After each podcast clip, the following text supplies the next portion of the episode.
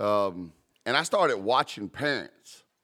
Uh, I knew that um, how I was raised was one thing, and like I could say, I know a lot of things I don't want to do, but I don't know a lot of things I do want to do. And so I started watching parents, and I still do it to this day, and I get a kick out of it. The other night I was watching this this um, young mom, and uh, and uh, she was sort of wrestling with these two little ones, and somebody brings brings a, a gift, and uh, the the the older of the two little ones didn't really like it, and sort of disdained it, and uh, and I could tell that you know the young mom was wanting to train the girl and also you know receive the gift from the giver and and so the you know the the young mom was trying to bridge the gap between the, the gracious giver and the ungracious recipient. And if you've parented much, you've been there, right? You've been there where your kids are just being real and they don't know how to be tactful and be thankful uh, and to express gratitude for something they don't necessarily like. And you're trying to play that game of getting in between it. And then, uh, sort of afterwards, you're still working to, to, to help them understand that man, being someone thinking of you is really gracious, and someone giving something to you is really gracious, and it could be you don't even understand the gift or the giver. Well, it was funny, and uh, it wound up. I was watching this mom, and she wound up putting the child in timeout. And the, and the child was sort of over somewhere where you couldn't see them unless they wanted to be seen in timeout and it was it was funny. I was I was looking like where did they go, and this this is how it looked. I don't know how well this will play on camera, but I was looking like where did they go, and this is you know they wanted to be seen, and they wanted to be clearly seen that they were not happy. You know, they had to stand up, present themselves. And I, I laughed. I laughed for multiple reasons. I laughed because I wasn't the one having to teach the discipline there, you know. I could, I could just sort of enjoy that parent and watch them wrestle. I could, I could be a prayer partner. What I really laughed is because that little person lives inside of my heart. And I can't tell you how many times I'm frumping and grumping and vamping. That was for John. um, because I just don't like what God is doing. I wanted something else and he's offered something. It's cute when it's a little kid, you know, but when you're 49, it's not so cute. As a matter of fact, nothing I do is so cute. um, except my shirt today. It has little hollies on it. I want everyone to notice that. Okay. But it's worse still when the God of the universe has offered his son and the world is frumped up against him. And too often, too often, the church gets caught up in all the beautiful. Don't think I'm disdaining this. We get caught up in the beautiful stories around this time of year, and we forget that when we're looking in the cradle, we're looking at the cross. And what God did was He sent His Son into the world, and the world rejected Him. And that's our big idea tonight. Jesus came to the world and with a message of light and salvation. The world didn't know him and they rejected him and killed him. It wasn't just a small kid crossing their arms and stomping their feet and frowning and being a bit rude. They took the blessed, beautiful Son of God and killed him. They rejected the gift and the giver. Now, it sounds like one of them things that's just a unique message for lost people. Somebody that doesn't know God. Oh, y'all need to hear this. I wish so and so was here to hear this. They lost. But how many times do, do we still reject the beautiful gift and the beautiful gift giver? How much do we frump around? My goal will be tonight to make us look into that absolutely incredible cradle, if you will, the manger, right? And to see when we peek right in there and we see sweet little baby Jesus, that we still see the cross and the light of the world and the God who has sent him to save us and to sanctify us. If you would, read just a few verses from John chapter number 1, beginning to verse number 9 with me. The Bible reads like this The true light, which gives light to everyone, was coming into the world. He was in the world, and the world was made through him, yet the world did not know him. He came to his own, and his own people did not receive him. But to all who did receive him, who believed in his name, he gave the right to become children of God, who were born not of blood, nor of will, nor of flesh, nor of the will of man, but of God. Father, we humbly ask you to help us get a vision for the light among us, the light that was sent to us. And Father, help us in a fresh way to receive Jesus and let him do a fresh work in our hearts. Give us Christmas revival. In Jesus we pray. Amen and amen. You know, I, I love John. You know, I, in January we're going to start working our way through Colossians, but I could just be satisfied, just keep going through John for two or three years. Because if you really, John is like Romans in that way. You could crawl through it for a long time and, and do it total justice. It wouldn't, it wouldn't be wrong to do that, to camp out. But tonight, I want to share with you just a few thoughts around this question Are you willing to receive Jesus? Now, now somebody's saying, you know, somebody's saying, like, I'll pick on Andrew. He's my friend. He'll let, Andrew's like, I have received Jesus. I can check out, right? So I, I to Andrew, well, Andrew, are you willing to receive his work today? Are you willing to relish Jesus today? If he's, if he's coming to you in a fresh way and communicating, giving you light tonight, will you receive this fresh light? He might even tell you an old thing in a fresh way. Call your mind, you know, and so I can say, hey, Andrew, you've been walking with the Lord since you was five. And you're like, you know what, 33 now? Yeah, he's old. You know, will you receive Jesus more? Will you see more of Jesus? And it could be, somebody could be listening online, could be in this room, and you could be wrestling with man, I'm, whew, let me be honest, I'm one of them people that, that I don't mind being Christian ish, but I don't know if I want to really receive Jesus. And I've been praying that maybe in simplicity, that God will just speak to your heart and let you see it's really an invitation into the family. It's not a condemnation, it's not a joy kill, it's an invitation to join the family. So I've been praying for you. Let me share three quick things. Number one, simple thought. The world did not accept Jesus, but scorned him and put him to death on the cross. We know that, so it begs this question to my heart. But why? why? You know, he, he just he just came to be nice to us. Why, why kill him? Well, the first three verses that we read tonight really clear that up. First things first, look at this. Jesus came as a light for every person. Now, what's the problem with this? Maybe I can explain it like this. Every year at My Life Matters, we get an audit, and I hate it. I don't hate it on the basis of being concerned that they'll find something wrong. You know, I just don't. Um, when Sandra Witt had that job, when Noel Hayward had that job, now that Mandy Loon has that job, the excellence in bookkeeping, the integrity of our staff with spending and all. I don't worry about that. I just hate that that lady sits in a room for six hours and then we get a bill for $5,000. all right, but you can see the illustration. Some people, some people's money handling is just like this device right here. It would be hard for them to hand that over to someone and say, look indiscriminately at all the activity here.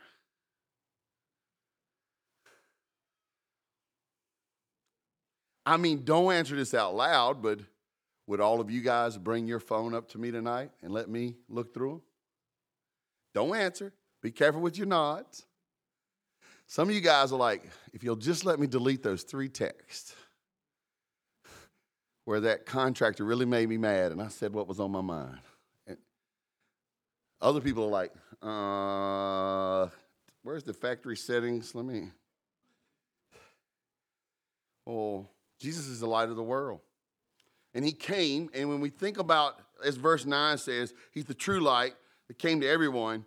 Jesus becomes this standard whereby everything is looked at morally and righteous, righteousnessly, In other words, he's the standard of righteousness. I can't say the word, but I know what I'm talking about.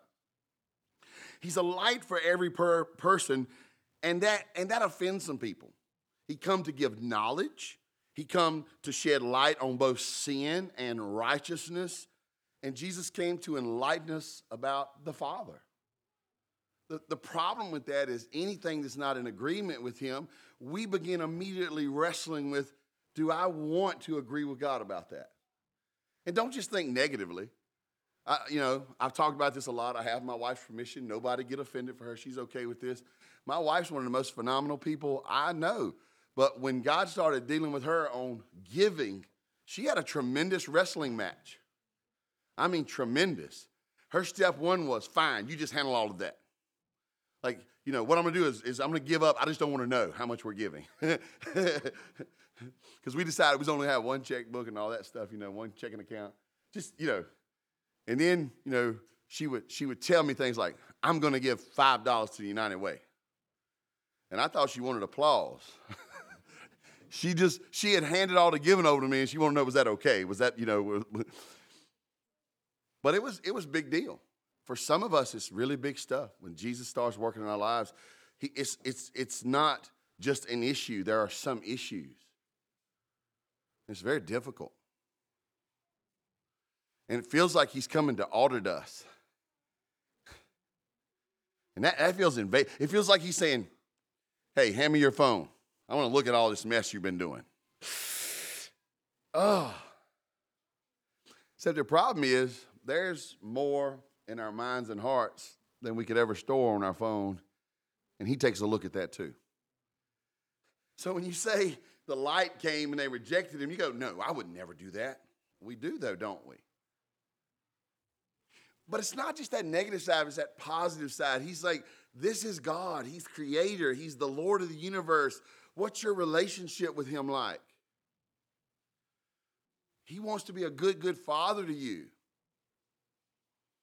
he sheds light on stuff, and it upset a lot of people. Think about the story of John 3 when he starts talking to Nicodemus. He, you remember he tells Nicodemus, he says, Hey man, you're supposed to be a leader, and you don't even get like, you don't even get morality 99. You don't get spiritual life 101. You, you know, you're supposed to be a teacher and you're at entry level courses. What's up, man? And they wasn't even arguing. Nicodemus wasn't even offended, but he was still blown away. Have you ever been there? When Jesus shows up and you're just blown away by what he's showing you about yourself. And it wasn't about Nicodemus at first, it was about Nicodemus, do you know you had to be born again? That concept rattled Nicodemus. It floored him. He went, wait a minute. And he wasn't even being a smart aleck. Are you saying I got to go back in my mom's womb? It tore his nerves up. That's what light does. What do you do? What do you do when someone suddenly shines a light in your face. What do you do? Everybody mimic it. What do you do? You either do this or what? This. You hide you or you rebel them, repel them. Suddenly, if Jesus is the light coming into the world, we can see how that works. Now, think back to the garden. What did they do when God came walking? They ran and hid. But God called them out of the darkness. What did they do then? They started pointing fingers at each other, started pointing fingers at the devil, pointing fingers at God. Well, you can almost put an umbrella between yourself and the righteousness of heaven, but when heaven steps down onto your sidewalk, it's sort of hard to ignore it. And that's what Christmas is really all about. The world didn't accept Jesus. That's what the scripture says. They didn't recognize him for who he was. They hated the light. They didn't recognize that he was the creator. And that, that it, it, the, the problem with hating the light is you, you don't want to see, you know, you don't want it on you, but you also, by blocking the light, miss what else is shining on. And they don't want to recognize the creator, creation. They did not want to recognize the one who made it. He's walking around in it and he made it. And you know what? That's a spiritual problem. They were dead in their trespasses and sins. That's not only a spiritual problem, but it was a moral problem. Anybody ever been in that situation where you walked in a room and everybody oddly stopped what they were doing? You ever been there? I'm most times the one who oddly stops what I'm doing. you, you, ever you ever dealt with a kid and, and, it, and like before you even say anything, they say, I wasn't doing nothing. That's a confession of what? They was doing something. you ever you ever had that thing where your kids were too quiet? You're like, something's going on. Do I smell smoke? Never happened? Never? Okay. It's a moral problem because when Jesus shows up and he says things like, love your enemy, we go, wait a minute. You're not serious about that. Forgive 490 times. That'll be a good start. You couldn't be serious about that. Pay your taxes. Oh, Jesus couldn't have been meant that. Surely he was jesting. Submit to evil authorities. Oh, not my president.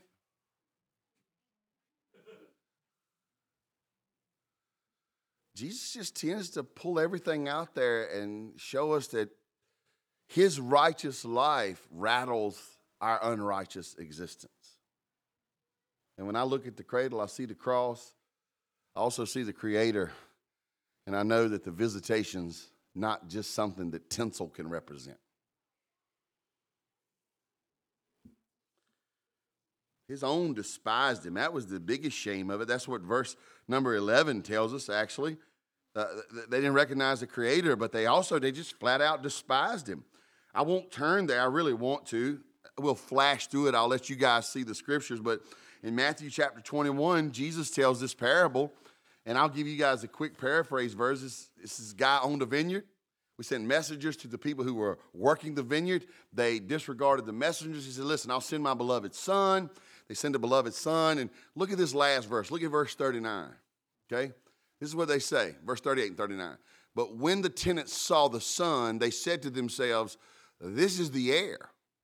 Come, let us kill him and have it as inheritance. And they took him and threw him out of the vineyard and killed him. That's just the story of what happened with Jesus.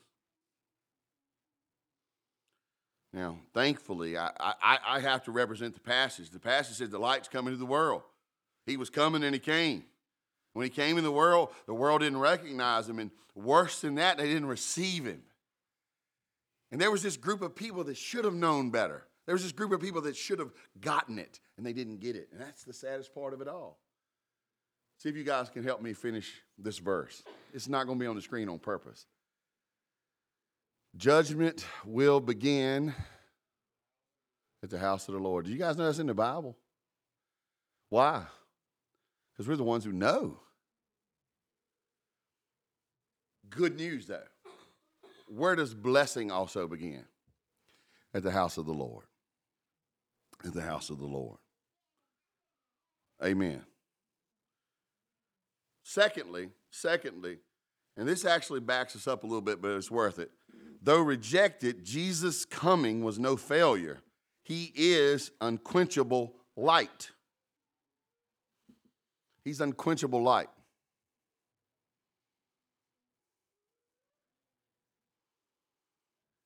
Now, you guys say, wait a minute, they did, they did quench the light. They crucified him to death. You know, because they didn't always crucify everybody to death. Did y'all know that? Sometimes they would crucify people for a little while and take them down. That's that thing where, like, uh, one of my brother's favorite moves was to get my arm behind my back, and uh, he would threaten to. He said, "I can take it out of socket." That's what he used to say. I can dislocate it. That's the word I was looking for. And he and it felt like he was getting ready to pop. And I'm that dummy that won't say uncle. I just wouldn't. He and he he'd tell me he would choke me and say, I could kill you. And I'd say, Do it.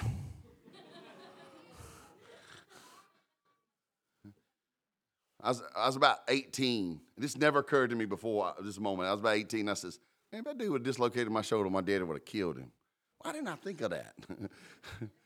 he would have my arm. He said, I dislocate your shoulder. You know what I'd say, don't you? do it. So Satan bruised the Messiah's heel. he didn't break his head. Jesus was dead, and they really did bury him. That is the gospel. But guess what? He rose from the grave. Amen. John 1 5 says, The light shines in the darkness, and the darkness has not overcome it. I'll never forget one time I, I put a I, I accidentally put the light in my own face. I was working on a car in the dark and and I had one of those shop lights hanging up and it flopped over and it surprised me and I just reached up and put my hand on it. It had been burning for a long time. So it was so hot it burnt my palm. And I was, you know, I was like, okay, that was dumb and I was done working on the vehicle because my hand was out, you know, it's cold water, blah, blah. That's that moment.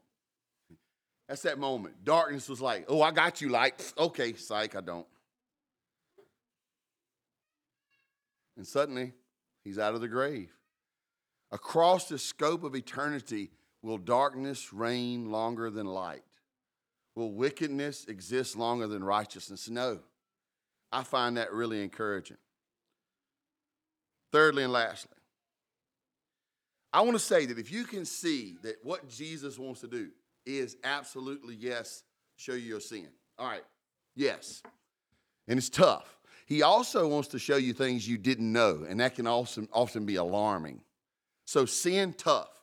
Things I didn't know, alarming. What the light also wants to do is to show you the Father. And so, suddenly, receiving Jesus becomes the most sensible countercultural move you could ever make. It is the way to stand against the darkness and the wickedness in the world. It, it's, it is the way. I know a lot of people have been watching The Mandalorian. Well, a lot of people on Facebook, and that's what the guy says all the time, right? It's the way. And, and I don't even like that saying. I know he's saying it's the Mandalorian way, and if Steve wasn't, if Steve's in Kansas on vacation, or else he would probably be having some sort of mental breakdown right now that I'm talking junk about something Star Wars. he may be watching it and having a mental breakdown anyway. You know, it's a TV show. It's not the way. This is the way. I don't even like that saying. I'm like, this, that, that's not the way. They say, Tim, calm down. It's the Mandalorian way, but it's not the way. To receive the light of Jesus and let him, let him call you on the stuff that is sin.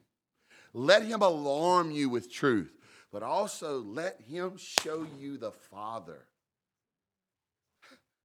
That's the. I intentionally listened to a couple sermons this week on this passage, and, and I don't mind that someone said the light come into the world and he's shown on sin. I, I don't mind it because it's true. I listened to two different preachers who never got to this part. The light also shows you the Father. You were dead, you were blind, your ears were stopped up, you couldn't see him. And he goes, If you've seen me, you've seen the Father. And that's the goal. The goal that Jesus has is to show you the Father. Now, for me, when people used to say that, that was very troubling. I did not have the greatest earthly dad or great relationship with my earthly dad. So my thinking was, why do I need why do I need another dad? So I'm gonna tell y'all one of the most corny stories ever of how God started to show me his father heart. I was lost as a ball in high weeds. My thinking was as jacked up as a 72 Pontiac on the side of I 40. But I had suddenly, for the first time in my army time, I was away from all my friends. I had been singularly stationed somewhere else, right at Christmas. Oh. And I was sitting up there in my barracks alone on Christmas Day, buying Coors Light out of a vending machine one by one getting hammered. And I was listening to recordings of WAKG 103.3 out of Danville, Virginia. I brought cassette tapes from home. No joke. And reading my Bible. There's the whole scene. Got the window open. My, my roommate was very cold natured, my brand new roommate, and we were having a culture war. He's got the heat turned wide open, I've got the windows open. And I'm sitting there having this talk with God. You know, I'm lost. And I told God something I wouldn't have told another human soul. I said, God, I'm really lonely. I don't like this. I don't like this whole. I mean, you know, if I could just have some friends around, if I had made some new friends already, I'd, I'd be okay. And I was like, if, if you know, if, if you really are a good father, you know, this is the way I felt then. You're a good father, you'd make it snow. I went and got another beer. It's no joke. 75 cents of the time in the vending machine. I sat down, put my feet on the windowsill, and snowflakes started falling. It snowed 14 inches. Now, the weather front, what's so funny? You threw me off, Casey. I was, I was, like, man, I must have said, this must have been like my art this week. I must have gone too far. Uh, I, I know, God, I'm not done. I was drunk. I, am I'm, I'm, I'm not being ridiculous. I'm really, truly opening my heart to you. I, I was drunk. I'm not to lie. And I know the weather had been coming for some days, and the I know I knew that then. But you couldn't have told me that God Himself didn't show up and touch my heart. And I sat there and cried like a baby. And I wasn't crying because I was lonely anymore. It was just the opposite. I, I felt seen. See, when I look at that manger, I'm seen. That's, that's the Father has sent the Son to win sons and daughters. He looks at the spiritually dead, he looks at the eternal orphan and says, I want you to have life, I want you to have a family, I want you to have a daddy. The most countercultural thing you can do walk with God. It's receive the light. That's what he says is as many. I mean, look at the scripture yourself. As many as believed on him and received him, to those he gave the right to be the children of God. And this isn't a work of the flesh. It's not a work of your flesh or another man's flesh. This is entirely a work of God. And I find it incredibly encouraging. All my time has slipped away. Let me close with this, this big thought I want to unfold in a few sentences. Being a disciple of Christ is the greatest distinction on the face of the planet. Y'all ever thought about that? There's two kinds of people on Judgment Day those whose names are in the Lamb's Book of Life and those who aren't. You ever thought about that? Guarantee you, guarantee you, I, I can't play basketball like John. Guarantee you. Can't play guitar like Andrew. I'll, man, if I if I turn and look back and Jesus turns me into a pillow of sugar, I'll never be as sweet as Catherine. I, the thing, the thing that Peyton told me that he had to do about crawling in and out of this ladder to become a fireman, I like number one, I'm stuck in the first hole. number two, give me a bigger ladder. I done gave out at the second hole. There's so many wonderfully artistic people I, I, am none of those things, right? And all my other distinctions don't matter. The people I like in sports, who I vote for, what color I am, my economic status, how much education I have or don't have compared to you. All that stuff, all that stuff has a timestamp. I'll tell you two things every man has in common. Every man and woman, all, all mankind. All have sinned and fallen short of the glory of God. Somebody say amen. You know, the second thing, every one of us bears the image of God. And because we're image broken image bearers, the Father says, I want to come to you. I want to shed light on the problem, I want to shed light on the solution, and I want you to receive Him. And suddenly, what matters more than anything in the world is whether you know Jesus. And nothing else matters in comparison. Not just that, and there's so many scriptures I wanted to unfold here. I'm not going to do it. I think you guys get, I think the Spirit's opening it better than I could. Being a disciple of Christ is the greatest distinction. It's also the highest privilege. You ever thought about that? It is the highest privilege to walk with God. You know, me and Ray was chatting when Brett was saying he didn't want us to stop chatting, and I was getting ready to tell Ray a little story real quick, and Brett stopped us from chatting. But Ray, you know, my dad, friends would come over, you know, and y'all might have to think about how funny this really is. But my dad would all he loved to tell our friends. He'd say, "Make yourself at home. Just remember you ain't." it seems welcoming. You're like, make myself at home. And then he immediately says, But this ain't your house, right?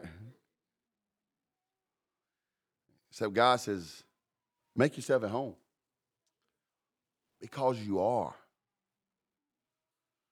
When we believe on the works of the Lord Jesus, when we receive him as prophet who reveals God to us, priest who represents us before the Father, and king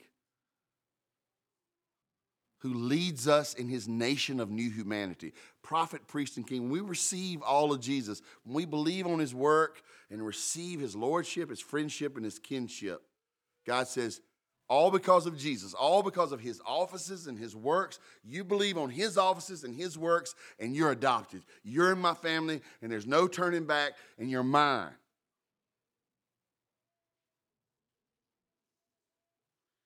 When I look into the cradle, I see the cross. When I look at the cross, I see the intersection of all of eternity. And at that intersection, I see the opportunity to be part of God's family forever. What do you get when you get God as your father? You get fatherly love. And inside of fatherly love, you get fatherly blessing, fatherly anointing, fatherly guiding, fatherly discipline. You get all of that. You get the whole package. And it's just. He doesn't do it wrong. You know, that story in Luke 11 says, you know, hey, even a, even a messed up dad. I mean, you know, I'll pick on Casey. Casey, you're not a perfect dad. But if Gracie comes to you and says, hey, dad, I'm hungry, you're not going to give her a rock in the place of a biscuit. Even a messed up dad knows how to provide good gifts. How much more so does your Father in heaven know how to give you the Holy Ghost, which is the most important thing? You get intimate access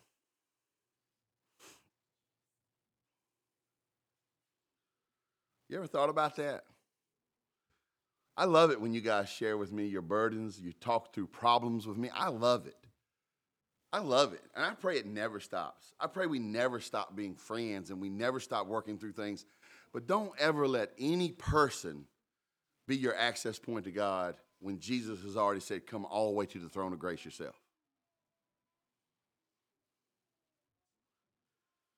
Last part of this statement I want to unfold, and I promise I'll do it quickly.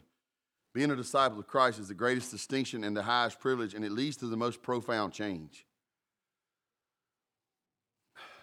See, being changed by God is really a work of God. We think that, you know, like when people say, I can't, I go, yeah, you sure can. I used to have a drinking problem. If you don't know that about me, newsflash, right?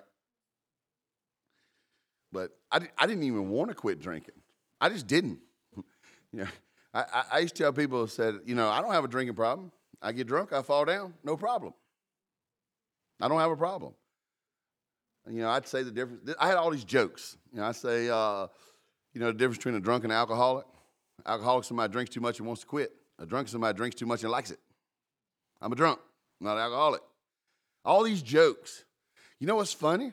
The day I gave my life to Jesus, I didn't quit drinking because I wanted to quit drinking. I quit drinking because I had finally got drunk on something that was worth being drunk on. I'm, I'm not kidding. It was two weeks. My wife will tell you. God gave me two weeks of physical grace, and then the DTs hit me one night. Boy, I laid in the concrete floor all night hurting. But I stayed high on Jesus for two solid weeks. Whatever fills you controls you, and I done got filled up with something. And I didn't need that. I wasn't even thinking about that. I wasn't saying, boy, I sure do need to quit drinking. I was finally drunk. I was finally filled with something. It was just good. See, that's the change happens, some of it very slowly, some of it very quickly. But what happens is the new birth, the new birth is a work of God. It's a work of God. God Himself begins to work in you. Isn't it amazing? Didn't you see in the scripture? You're not born of blood or the will of the flesh nor the will of man, but of God. And if God is dealing with a person and he's bringing Jesus to them and he is challenging that person in their spirit to believe on Jesus and receive him. You know what he's saying? He says, I want to do a work in you. I want to give spiritual new birth. I want you to be a new person. I want you to start anew. To the believer, he says, Let me do a fresh work in you. Let me bring more of Jesus. I'm going to crowd something out. I'm going to make some space bigger, and I'm going to make Jesus bigger in your life. When I look in the cross, when I look in the cradle, I look at the cross. When I see the cross, I see the intersection. And at the intersection, it's always an invitation to press on with God. 2 Corinthians chapter 5, verse 17 says this Therefore, if anyone is in Christ, he's a new creation. The old has passed away. Behold, the new has come. You know, sometimes people won't ever forgive you. I got in some trouble in San Francisco one time and these San Francisco policemen told me it'd be a good idea if I never came back to California. I've been back, but they told me it's like it's a good idea if you never come back to California. And I was like, I don't want nothing in California, no way. Right? Some people never forgive you. Do you know that? I'm a convicted felon. I don't think the federal government's ever to forgive me. But see, the government's dealing with that old guy. God's dealing with the new guy. God will let you start over. Sometimes people won't, but God will. He'll write a new record.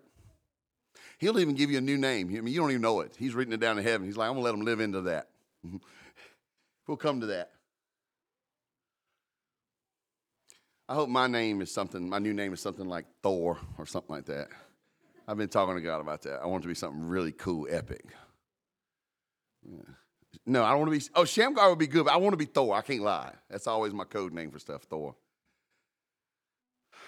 I was telling you last night, Catherine, I want to name one of my kids Hammer. No joke. And then that dumb song Hammer Time come out. I was like, I'll never be able to name my child Hammer now.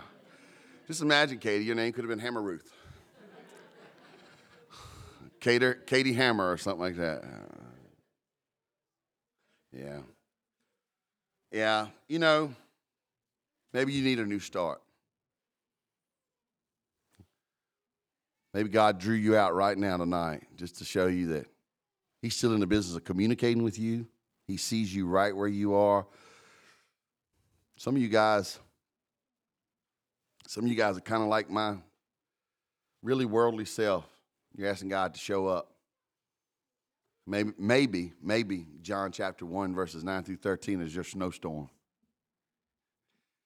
And you hear God saying, way down and deep inside of you, I'll bring you to my family.